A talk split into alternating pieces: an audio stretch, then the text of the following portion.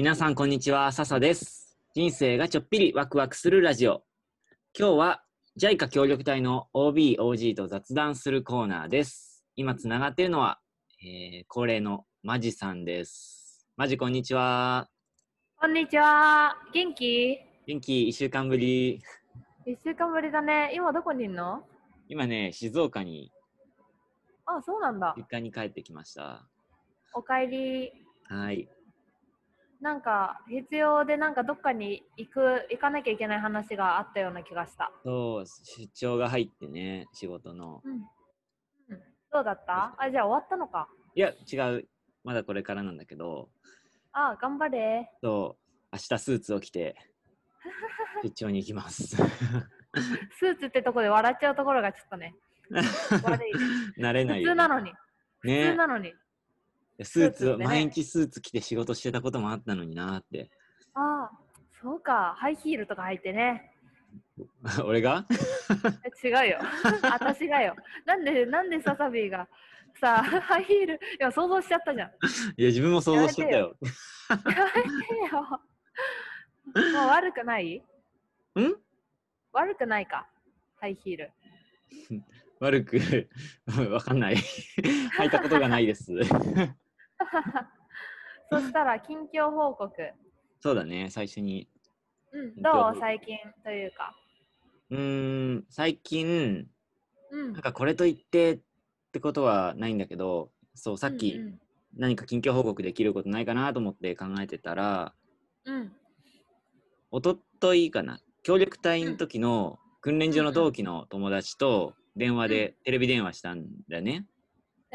えー、まあ誰とは言わないんだけど知ってる、人かな？多分知ってると思オッケう。うー、ん、楽しいね。そう。で、その人が、まあ、うん訓練所で知り合った人と結婚して、うわで、この前、そう。で、この前、子供が生まれたんだよ。ー、あ、本当に？うん。で、その赤ちゃん見せてもらいながら、うん。テレビ電話をしてて、えー、いいね。このこのたった訓練所出て、まだ5年ぐらいも,、うん。もう5年というか、まだ5年というかわからないけど、たった5年で、まあ自分もこの5年間で本当いろいろあったけど、仕事も変わったし、だけどこの5年の間に、そこで知り合って、うん、自分もまあその人とそこで知り合ったし、うん、うん。その人もそこで、えっ、と、その結婚相手を見つけて、うん、で、子供が今生まれて、新しい命がそこで、ね、今生まれて、この5年の間にすごいことがあったんだなって、いろいろ。始まりから新しい命が生まれるまで、うん、うん、ね自分もその人のことを見て、その人たちのことを見てて、うん。うん5年でこれがうまく言えないけど、なんかすごいなって感動しちゃって、ああ、うんそうか、5年経つのか。そうだね。マジと知り合ってへー5年ですよ。は ん本当に？だって最初さ、なんかふざけてる仲だったじゃん。ずっとふざけてるで全然ちゃんと話しなかったよね。そうだね。いやー、確かになんか、共通点もね、なうん。まあ、事前に一回飲みには行ってるけど、そうだね。別に2人とかじゃなかったしね。うん、英語クラスも違ったし、確かに。班も違ったから、すれ違った時に確かに。ふざけたこと言うぐらいしか 変わりがなかったよね。なんでさ、ふざけたこと言ってたんだろうね、あの頃。会った時に。いや、俺コミュニケーションが苦手すぎて、うん。あんま慣れない人と何話していいか分からなくなっちゃって。あ、そういう感じ？私別にそういう感じでもなかったよ。いや、そう、そうなんだけど、あでも、なんかああいう、なんか何でもない、毎回同じことを言うふざけたのが、うん。コミュニケーション障害の自分にはすごい楽だったなって。楽しかったよね。楽しかったね。楽しかったよ。うん。うんありがと見てく、あ、見てくれてるか。聞いてくれてる人に説明すると、意味もなく、意味もなくすれ違った時に、リディキュラスっていう 英単語を言うんだよね。う。そう、ハリー・ポッターから取ったんじゃなかった？そうそうそそうで、なんであれを取ったのか覚えてないんだよね。う。えっとね、リリディキュラスっていう言葉えは英単語で、英語で、馬鹿げてるよっていう意味があるっていうのを、俺がマジに教えてあげて、うんうん。でそれ、あの、ハリー・ポッターの時、あの魔法でリディキュラスっていうのあったでしょって話したらマジが感動してくれてそうだ。懐かしいね。ですれ違うすれ違うたびにリディキュラスって言って、もうその単語を覚えちゃおうってことになったんだけど、あそうだ、そうだ。覚えようってなったんだ。よく覚えてるね、そのこと。そうだけどリディキュラスってもう何十回も繰り返して完璧なのに、で次の他の単語にしようってなったけどなかなか他の単語しっくりこなくて結局最後までリディキュラスって言い続けたっていうね何の意味もない話なんか覚え覚えるのもう早かったよね。多分1回ぐらいで覚えてたくせに、うんそうだねの言葉だけを繰り返して、なんか何のためだか忘れて、うんただのこんにちはの挨拶になってるっていう。うんそうそうそ懐かしい。うマジと話す他に話す話題もなくて自そうだよ。分がレディキュラスということしかね、そういやそれがね。今こんなに喋る毎週毎週こんなに喋ることがあるってすごいよねあ確かに5年間の成長だね。成長だね そうか。マジはなん私かは近況報告ある？うんとね、あれ、先週私本の話したんだっけ？そう本の宣伝？そう。う、ん。そうそう。で、今それを一生懸命やってる。うん。のどういう作業なのあと今はうんとね、とりあえず知ってる友達に、あの、一人ずつ宣伝したりとか、うんうん。今は、えーっとね、友達がなんか広告、広告系の仕事してる子がいて、うんで、その子にお願いして、その記事をなんか、あの、広報に載っけてもらうとか、そういう感じ、へえだから、新聞とラジオとテレビ系を今攻めようとしてる。おころおそんな近況です。メディアをねメディアに売り込みをし。ているところなんだねそうなのよ。うんああった？なんだっけ？アドバイスお互いできることというか、問題というか。うんうんどうだろう手にない？うん、まあこのラジオで毎回最後に宣伝してくれるのは大歓迎なので、ぜひぜひしてください。はーい。はい。あ、私さ、そうそう。だから、その、なんだろうな。ターゲットにもよるけど、うん。どうやって、あ、ごめんね。どうやってその人にアプローチをかけるかっていうか、うん。マーケティング系のことを今ね、ちょっとね、勉強してるというか、なんかササピーだったらどういう感じでやるんだろうっていうのが疑問かな。最近のう。ん。どうだろうん、もしササピーが本を売ることになったとして、う。うん。あの同じ立場だったとしたらどういう感じでアプローチかけるんだろうと思って。ああ、どうかな。やっぱちょっと迷惑かもしれないけど、一人一人にお願いしてみようかな。うんうんうん。うん。片っ端から？そう。なんかそれが一番遠回りそうで、うん。うん、近い気がする。近道な気がする。うんうんうん。私もこうやってさ、連絡取った人がさ、こう応援してくれたりとかさ、うん。その購入してくれたりしてさ、ああ、本当にありがたいなという日うんうんうん。々。うん。だから、ササビーが言うのもそうかも。そうだね。あの、クラウドファンディングをうん。やった時に、うん。前パプアニューギニアにいてプロジェクトをしてた時にね、うんうんその時にやっぱり一人一人にお願いするしかないなと思ってお願いしてたうんらすごい温かい言葉がいっぱい返ってきて、うん。うん。結構ね、うんあのお金払って5000円とか1万円をうんその自分のプロジェクトに出してもらうわけだからうんうん。結構冷たい感じにあしらわれちゃう申し訳ないみたいかなね。うんそうそうそう、なんかね、悪いなみたいな気がしたりね。そうそうなんだけどうん。いやでも笹の言ってるああやってることだから協力するよって言ってくれたりうんいつも Facebook の投稿すごい楽しく見てるよって言って支援してくれたり、そういう嬉しいよね。言葉が、うん、来てすごく嬉しくて、うん。なんとしてもこのプロジェクト成功させるぞっていう気持ちになったねその時、ああ、うん似てるかも。私も。うんなんか私はその10月5日まで期限があって、なんかなんだろうな、ちょっと焦りっていうのがないわけではないのね。ゼロなわけではないけど、うんうんそこをさ、なんていうのかな、一人一人のこう返してくれた人たちとか購入してくれた人たちと向き合えなかったらそこはもう終わりな気がして、うん。なんだろう根本が崩れちゃう気がするからそこを感謝しつつ、こうまたいろんなアプローチをかけていけたらいいのかなと思ってうん。大事だよね。うんありがとうはい。じゃあ今日の話題に入ろうかそうだね。今日のテーマは、派遣国で衝撃だったことっていうテーマで、パッて言われて何が思い浮かぶ？パッて言われて、うん。うーん、結構ね、これは自分だから感じたことじゃなくて、パプアニューギニアっていう国に行ってみて、まあ、旅行でも行ってびっくりすることは、うん。みんなびっくりすると思うんだけど、文化とか言語の数っていうのがすごく多い。何個くらいだっけ？えっとね、言葉は国に800種類の言葉があって、で1000民民族いるって言われてる。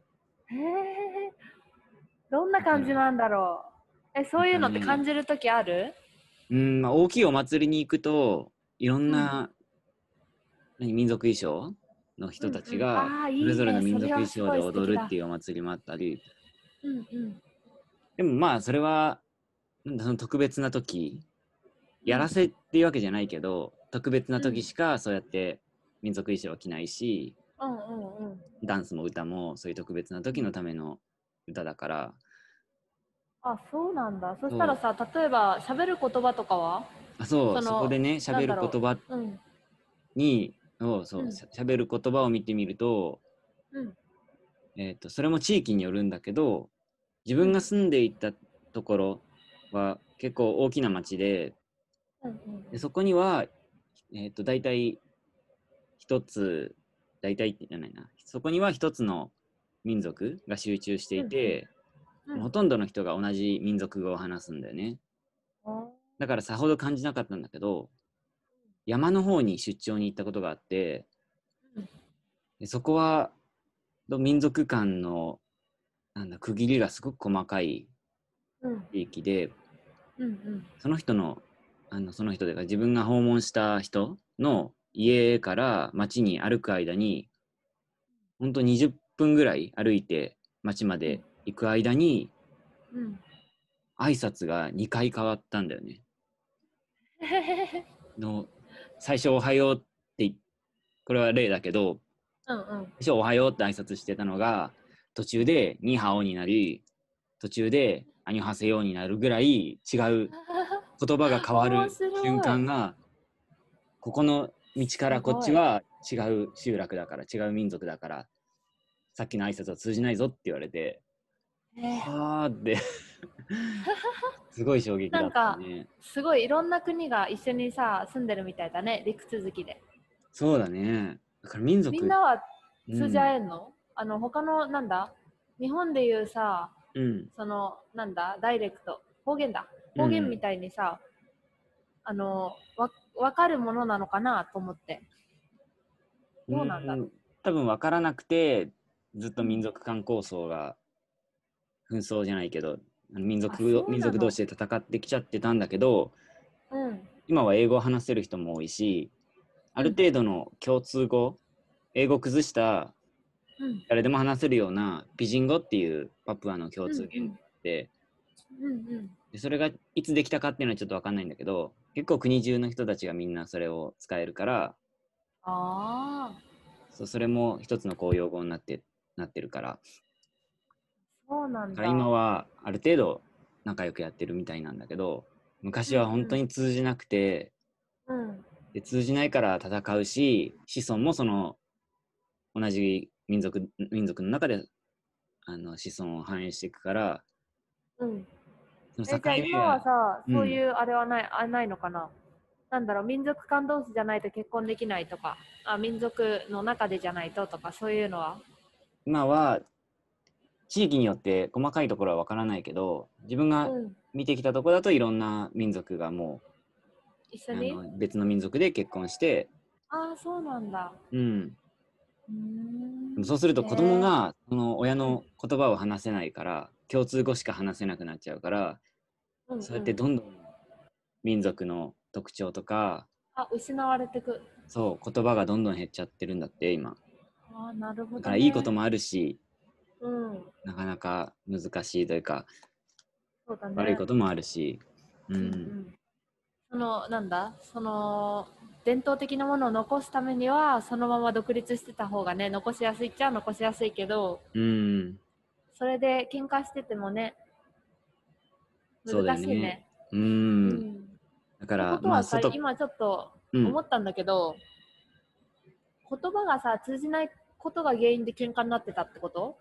そうかな。なんだろう一般その辺はその辺はよくわからないけどそれうんうん。も一つ大きな原因だったと思あそうなんだ。う。うんということは言葉が喋れるようになるってその平和の一歩だね。あの共通語というか。うんそれが今世界で話される言葉が英語が割と共通語使われるけどうんうん。英語話せるようになってよかったなってすごく思うよね。ああ、私も。いろんな人と仲良くる。なれたし。う、うんそうね、幅が広がったよね。あの、うん話せる人が増えて。そうだね。マジなんて今アメリカ人うんの彼氏がいるわけだからね。そうだね。確かに。ありがたい環境だね。そうだね。うん、今までなんだろう、ありがたさってさ、当たり前だと気づかないもんだね。今そう言われてさ、うん。ああ、ありがたいなと思った、改めて。うんうんうん。あんなに嫌いだった英語も好きになるもんだね。そう。本当俺も学生時代英語大嫌いだったのに、ねでも今でも英語のテストやれって言われたらすごく嫌なんだけど、テストはちょっと私もあんまり、うん。あんまりというか嫌だね。でもテスト以外の目的がなかったよね、昔は。そうだね。テストの点を取るための英語っていうのがさ、腑に落ちないし、うん、腑に落ちなかったし、まあその前にね、なぜか全然できなくてさ、点が取れなくてさ。そうだね。あのだから数自分数学なんかは、うん。数学とか理科はうん。当時当時意味が意味が分からなかったんだけどやる意味はうん。うん。数学が建築に役立ってるとか理科が科学の発展に役立ってるっていうのはあんま実感なかったし、私もなかった。だけど数学が得意だったからできたんだよね理科もうん。でさ、得意だとさ、なんか褒められるしさ、なんか嬉しい感じになるんだよね。そうそうそう。でも自分から勉強したいなって思ってだから褒められるためじゃなく自分のために勉強したのって、ももしかしたら英語が初めてかもしれない。あ、そうか。うん。私どうだろう。私多分ね大学入ってからかな。初めてなんか先生になりたいなと思って。うん本気でね。それでそれが全部あの教えることに生きるんだって思ったらあ勉強したいって思えた気がする。うんうん。やらされてたんだよ今まで。その塾にい行かされてたって言ったらね行かせてもらってたくせにさ行かされてたとか言ってさ。はいはいはい。うん、でなんか勉強しなきゃいけないっつって。体育と音楽と美術が好きなのに。ああ受験とは違うもんねそっちはね。そうだねなんかさっきから後ろがすごいピーピーうるさかったりするけど大丈夫？私うん。私んとこ？実はねコインランドリーにいるんだ。ごめんね。ちょっとそ今回いや使えないかも。結構ざざわ。ざわうん。やばいね。耳に響いちゃう。上につく？うん。つくというか響いちゃう。あ本当？そしたらまあ今回はいいか。また次回にしよそうだね。まあ、ううん。ごめん乗せるだねけ乗せようかなあ本当？大丈夫かな？なんかいろいろ言っちゃった。え本当、うん。ちょっと待ってそしたら私外出るわ。ちょっと一瞬。ちょっと待って、はい。かなりかなりピーピ多分タイミングにもよる。ちょっと待ってね。ーうん。じゃあいろんなそのなんだ？言語と文化があるっていうところが驚きだったんだ。そうだね。どう？今度はん？今変えてみました。外に出てみました。あだいぶいいです。あ本当？てか風は？なくなった。風の音あしない。本当に？うん。あじゃあいっかここで。あ風の音するわ。どっちがいい？いやー外の方がまだいいかな。今度電話するときちゃんともうちょっとどっか前どこでやったか忘れたけど。うん、難しいよね。うん、ごめんなさい。うまくうまく聞いてやってみよう、これも。はい。じゃあ、マジの、マジの派遣国で衝撃だったことは何ですか？えっ、とね、なんかトイレ、車。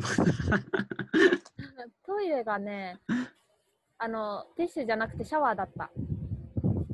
ああ、流すと、流すときというか、拭く拭くのがってこと？そうっていうのと、うんうん。あとはイスラム教の一夫多妻制かしら。うんうんうん。それが衝撃だそった。その新卒で行ってさ、うん。正直その時はあの付き合ってた人と別れて、うん。フリーでフリーだったのね。うんうん。でまあなんだろう結婚っていうことをさ考えたことはあるけどそんな真剣に考えたことはなかったのね。うん。そしたらさあの私と同い年の人がさお、うん。もう結婚して子供が2人いるとか？うん。あ早いよ私よりね下だわ。そうそう早いっていうのと、うんうん。あと結婚してる男性に結婚を申し込まれることが何回かあって。へえ。でさあそんなことって普通ありえないじゃん日本だったら。そうだね。うん不倫じゃんみたいな。う ん不倫？う 不倫ってん。いうのか、不倫だってね。いう感じじゃん。だけど、なんか普通なんだよ。っていうそれでねめっちゃね悩悩んだというかねその何？あれ私が信じてたものって何だったんだろうみたいな。うーん。感じがあった。それが衝撃だったかな。向こうの人は大体何人ぐらいの奥さんをもらうのが普通なの？多い？うーん。まあひ今は一人が一番多いけど今っていうのうはその私が言ってた当時、うん。だから何年前か？5年？4年前ぐらい？うんうん。ででも2人っていう人もいた。へえ。で4人までは合法。なんだああ。って。それはイスラムのしきたりかな？なんか自分もよ4人、うん。四人までいいよっていう人たちあ本のこと当に聞いたことあはる。インドネシアか、うんうん。タンザニアも結構イスラムの人がいるから、そこでかもしれないけど、うんうん。あじゃあ4人なのかな。私はそのモルディブにいてそこにいたからモルディブの人たちはそうなんだっていう感じだった。うーん、そうだね。もしかしたら国、お国柄なのかもしれないし、イスラム教の教えでかもしれないし、わかんないけど、うんうん。でもなでも一夫多妻制ってさ、うん、そのなんだろうなんでって私思って先生に聞いてみたの。うん、学校の先生にね。うん、うん、そしたらね昔その反乱とかがあった時にうん、あの結婚してた奥さんが未亡人になってその生きていけなくなることを防防ぐためだって。へえ、だからその助けるためというかね。うん、うん、お金持ちの男性がそのじゃあ俺2人養えるその金銭力あるからうん、うん、じゃあ俺この人とも結婚してで平等にしなきゃいけないんだって。全部だから家を片方の人に買ったらもう片方の人にも家を買うとか、うん、だからそうなんだろう。最低いくらの収入がないとあの2人は結婚できないんだって、なるほどね。うん。それ聞いてなんか、うん。さちょっとイメージが変わったというかさ。そうだね。そう。不倫なんか不倫とか浮気のイメージだと、ね、日本でその彼女がでも2人いる奥さんがいるのに彼女ができるとかっていうとちょっとチャラチャラしたイメージになっちゃうけどそうそうそうそう。ね。モルディブではしっかりそういう決まり事があってそううん。ちゃんと養える状態で2人目をもらう3人目をもらうっていう形なんだね。うん。だから面白いなと思って。なんかうん。あのお母さん？奥さんか、うんうん、私の友達の人がいてうんあの私がその日本に帰るのを防ごうとしてたんだけどうん。その人が私のさ夫と結婚すればいいよとか言って。それでさ それでさあの何料理は1日交代でやろうみたいな洗濯も1日交代にできるしさとか言って一緒にやれば早いしとか言ってそれは。本本気なのか冗談なのかよくわかんないよね。わかんないかったけどさ、どっちにしろ私はその方と結婚するつもりはなかったからさ、うん、あのありがたいな、そうやって言ってくれんなと思ってさ、なんかちょっとうんうん流したんだけどさ、今思うと結構さ、すごいね。びっくりした今。日本だとそれってただの冗談だけど、その人がどういう気持ちで言ってたのかわかんないけどさ、うん、本気で言ってた可能性もあるわけだもんね。そうなんだよ。だから半分冗談、半分本気とかでしょ。うん。うわー、面白い。そんな感じでした。はい。いやー、めちゃくちゃ面白い話が聞けました。ありがとう、こちらこそだよ。はい。じゃあ、この辺にしとこうか、今日ど、は。うん、時間もちょうどいいんじゃない？うん。はい。ということで、じゃあ、最後まで聞いてくださった皆さん、本当にありがとうございました。あのこれ、マジと話す回は、今回4回目なので、ぜひ、あのこれまでの回も、また来週もやるので、続けるので、これからの回もぜひ聞いてみてください。で、最後、マジ、なんか、本の宣伝でも一言ある？えーと、今日はそのコインランドリーの中の音とか、風の音が入ってしまって申し訳ございません。次回からは、あのもうちょっと聞きやすい環境で話しますので、皆さんこれからも、えーササピーのワクワクラジオよろしくお願いします。お願いします。マジの本もぜひ皆さん興味があったらあのご購入ください。リンク貼っときます。はい。ということで、じゃあまた次回。またねバイバイ。バイバイ。